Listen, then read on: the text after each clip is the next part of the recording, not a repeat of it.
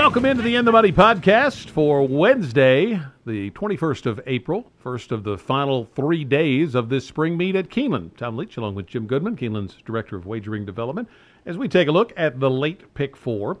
We had our streak busted over the weekend, so we'll uh, try to get you back on track, get a pick four winning ticket here between the two of us. And we start in the fifth race with three year old maidens going a mile on the turf. These are always challenging. Jim, where did you land in race five? Yeah, I think it is challenging. I think I landed on Purple Dream for Paulo Lobo coming out of that Turfway race. Uh, uh, I have hesitancy. Joe Talamo has not been uh, very hot at all. He's not had very many mounts at Keeneland, and he's only won nine in, the, in 2021. I thought he would do better when he relocated to Kentucky. But this horse um, uh, had a terrible start at Turfway last time out and only got beat by three quarters of a length in six furlongs. This mile ought to suit him just fine, and uh, hopefully he'll take to the turf. So Purple Dream is my pick at five to one, but I'm also going to use Rusty Arnold's horse pregame coming out of a Gulfstream race where he finished length and a quarter out of the lead and uh, really improved first time on turf. Gets Luis Saez. This horse is probably going to be the favorite, but he was 34 to one in that race at Gulfstream, so that kind of gives me pause a little bit. But he came out of a uh, key race the race before, and obviously took to the turf better than they, they anticipated. So you got a big shot. Dance some mo for Graham Motion. Again, first time on turf at Tampa, showed a big improvement. Only got beat three quarters of in a maiden special weight. Gets Johnny Velazquez ride. Uh, Snowhouse for Geroux and Cox. You got to include off that 67 Beyer, first time out at Fairgrounds. And I put a long shot in here called Lavish McTavish. Cherie DeVaux um, has had some horses that have been competitive here and she's uh, 13% maiden second start. This horse uh, ran in October last year at Keeneland, had the 11 hole, never really had much of a shot, uh, only got beat five lengths though. Comes back here in what could be a good spot to improve and has been working steadily. So at 15 to 1 for BJ Hernandez, who's got a couple of long shots in, that one of them that knocked us out of pick four the other day. And Cherie DeVaux, I'm going to include Lavish McTavish in here. So five deep, Purple Dream is a very lukewarm pick for me. I ended up on pregame. I like that improvement when the horse was put on the turf for the first time. So maybe that was the key is getting this horse under the right surface. And Saez has just been so hot as a rider that him showing up here um, and it clinched it for me to go to pregame. Uh, Snowhouse, uh, Cox is 32% with second out starters. And this is uh, Cox and Juddmonte, and the Juddmonte runners have, uh, I think, been doing very well at the meet, been Next one I had on my list was Weather Prayer, looking for a bit of a price here. The Correas and Graham team have really been doing well. Their horses have been outrunning their odds for the most part. And this horse is 20 to 1 and comes out of a race, uh, I think Snowhouse uh, was in. So uh, I think that horse is a little intriguing to me. The uh, price on Snowhouse versus the price on Weather Prayer was not that far apart when they ran against each other, and now on the morning line, at least, they're uh, a wide. There's a wide separation, so might be a little bit of an overlay on Weather Prayer. I think Purple Dream's real intriguing as a grandson of Dynaformer. I think uh, the sire won here at Keeneland, 78 Beyer in the debut on the synthetic, and should love the Keeneland turf course with that pedigree. So I think that one is very dangerous. And then um, that's where I'm I'm going to stop in the pick four just for budgetary reasons. But I had Dance Samo next on my list, and uh, and Lavish McTavish I, I, took a long look at as well, but I ended up having to pare it down for budgetary reasons. But this is um, a very challenging uh, race to handicap.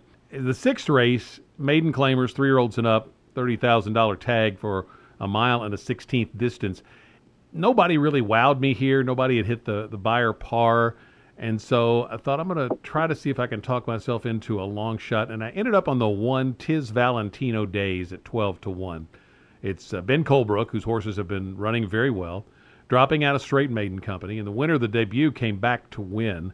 And nice inside post position. And so I'm going to take a, a shot with this horse. Adara, I think, is probably the one to beat. McPeek is 27% on turf to dirt and this one drops out of straight maiden company, and I think that's probably the most likely winner if you were looking at it from that standpoint. And uh, for me, certainly the one to beat. And then I'm intrigued would be the other one I liked uh, for Brad Cox. Uh, I'd like to go deeper. Uh, excursion uh, for Graham Motion, Good Juju uh, for Wilkes were both intriguing, but ended up uh, having to pare the ticket down again for budgetary reasons. So Tiz Valentino days for an upset for me in the sixth. How about you? The two horses that I like are coming out of maiden special weight uh, races, one at Gulfstream and one at Turfway, uh, and that's uh, Adara for Kenny McPeek and Excursion for Graham Motion. Uh, neither of these horses has lived up to expectations, and the drop from maiden special to maiden 30 is a huge drop. Uh, I looked at Tiz Valentino days, and the only reason I did not include that one was uh, maiden special way that uh, Mahoning Valley. It's not really, uh, in my mind, that much of a drop as it is from Gulfstream and from and, and even from Turfway. Very fair So, point. Adara is um, is is my pick here. wasn't crazy about either one of them. Uh, also going to use Good Juju simply because uh, he has been consistent at this level uh, after dropping out of maiden special weight three races ago. Um, but he's um, and he's maybe he's found his level, but he may have to drop a little further. And then I'm also going to use I'm intrigued. Brad Cox. This one debuted at maiden 30 at Turfway, so you don't know how uh, he's going to run on the dirt. Um, ran in the middle of the pack there on a, a six horse field. Just wasn't impressive at all. Um, but Geroux gets them out. So um, Brad Cox and Geroux, you got to put them in there. So not a not a great maiden claiming race. Uh, going to stick with the one that's dropping out of maiden special weight though. Seventh race is the allowance feature on the Wednesday card. Non winners of one other than, so first level of allowance company. It's three year old fillies, but they're going a mile and an eighth on the turf course. And uh, that's a, a interesting uh, uh, dynamic to add to the handicapping challenge here. Where did you land? Well, it's interesting you said that because the two horses, I, I narrowed it down from four to two, and the two that I'm using have actually raced at a mile and an eighth on the turf. It's Reina del Sol for Bill Mott, who raced at a mile and an eighth at Tampa, got beat by a length and a half, then came back and broke her maiden at uh, a shorter distance at a mile. But she's got the mile and an eighth experience behind her. She was the favorite that day, so I think she may be the favorite here as well. The other horse I used was Viburnum for Kelsey Danner, who had a win here at Keeneland uh, last week, and this horse runs back. Ran an allowance race at Keeneland on April 9th. Uh, did not did not fire. He made up a little ground at the end, probably just past the tiring horses. But at a mile and eighth at Gulfstream, uh, this this filly was very competitive. Only lost a length and a half and an optional claimer. So those are the two that I'm going to stick with, having had that mile and an eighth experience. Forever Boss for McPeek obviously big drop in class. They thought enough of her out for that maiden special weight disqualified win to t- try under Florida Oaks, and then again the Bourbonette uh, drops back to an allowance level, which should be more her uh, more to her liking here. Uh, Go Big Green for Tom Amoss also has a shot off that fairgrounds uh, comebacker after the uh, maiden breaker at Sam Houston. So, but I'm gonna stick with the two horses that have the mile and eighth experience in the two and the six. Reina del Sol and Viburnum. I ended up going a little deeper than you when we get to the pick four, but those were too high on my list. In fact, Reina del Sol is the one I picked to win. The horse has uh, steadily improved for Mott and has run well, as you mentioned, at the mile and an eighth distance. Down on the inside, Forever Boss, uh, last two races in Stakes Company, so uh, this should be a softer spot, certainly. Uh, Viburnum, I like Saez taking the ride on this horse for uh, Kelsey Danner. And um, again, you mentioned second at a mile and an eighth is is intriguing. And then Go Big Green, uh, horse has improved steadily for Tom Amoss, who we talked to for the Today at Keeneland show that will air on the Wednesday show. And he said this is just a, a three year old filly that is uh, starting to improve. And he thinks she's got a good shot in this particular race. So uh, I wanted that one on my ticket as well. Takes us to the eighth race. It's maiden claiming 30,000, three year olds and up, fillies and mares. And a distance we don't see them run much, five and a half furlongs, but on the dirt. And I thought the two Wesley Wards in here uh, were going to be tough. I ended up taking Watermark uh, for the Colebrook barn. Uh, they get Saez. Of course, uh, took a lot of money in the debut and then broke slowly. Get Saez now run, uh, in the saddle. So on those angles, I took Watermark. Uh, Tesorina uh, had a 60 Beyer here, running pretty well at Keeneland last fall. And then um, the one is the other ward, and it's a first time starter, and Wesley's 43% with horses debuting in maiden claiming races. Uh, fine prospect tour.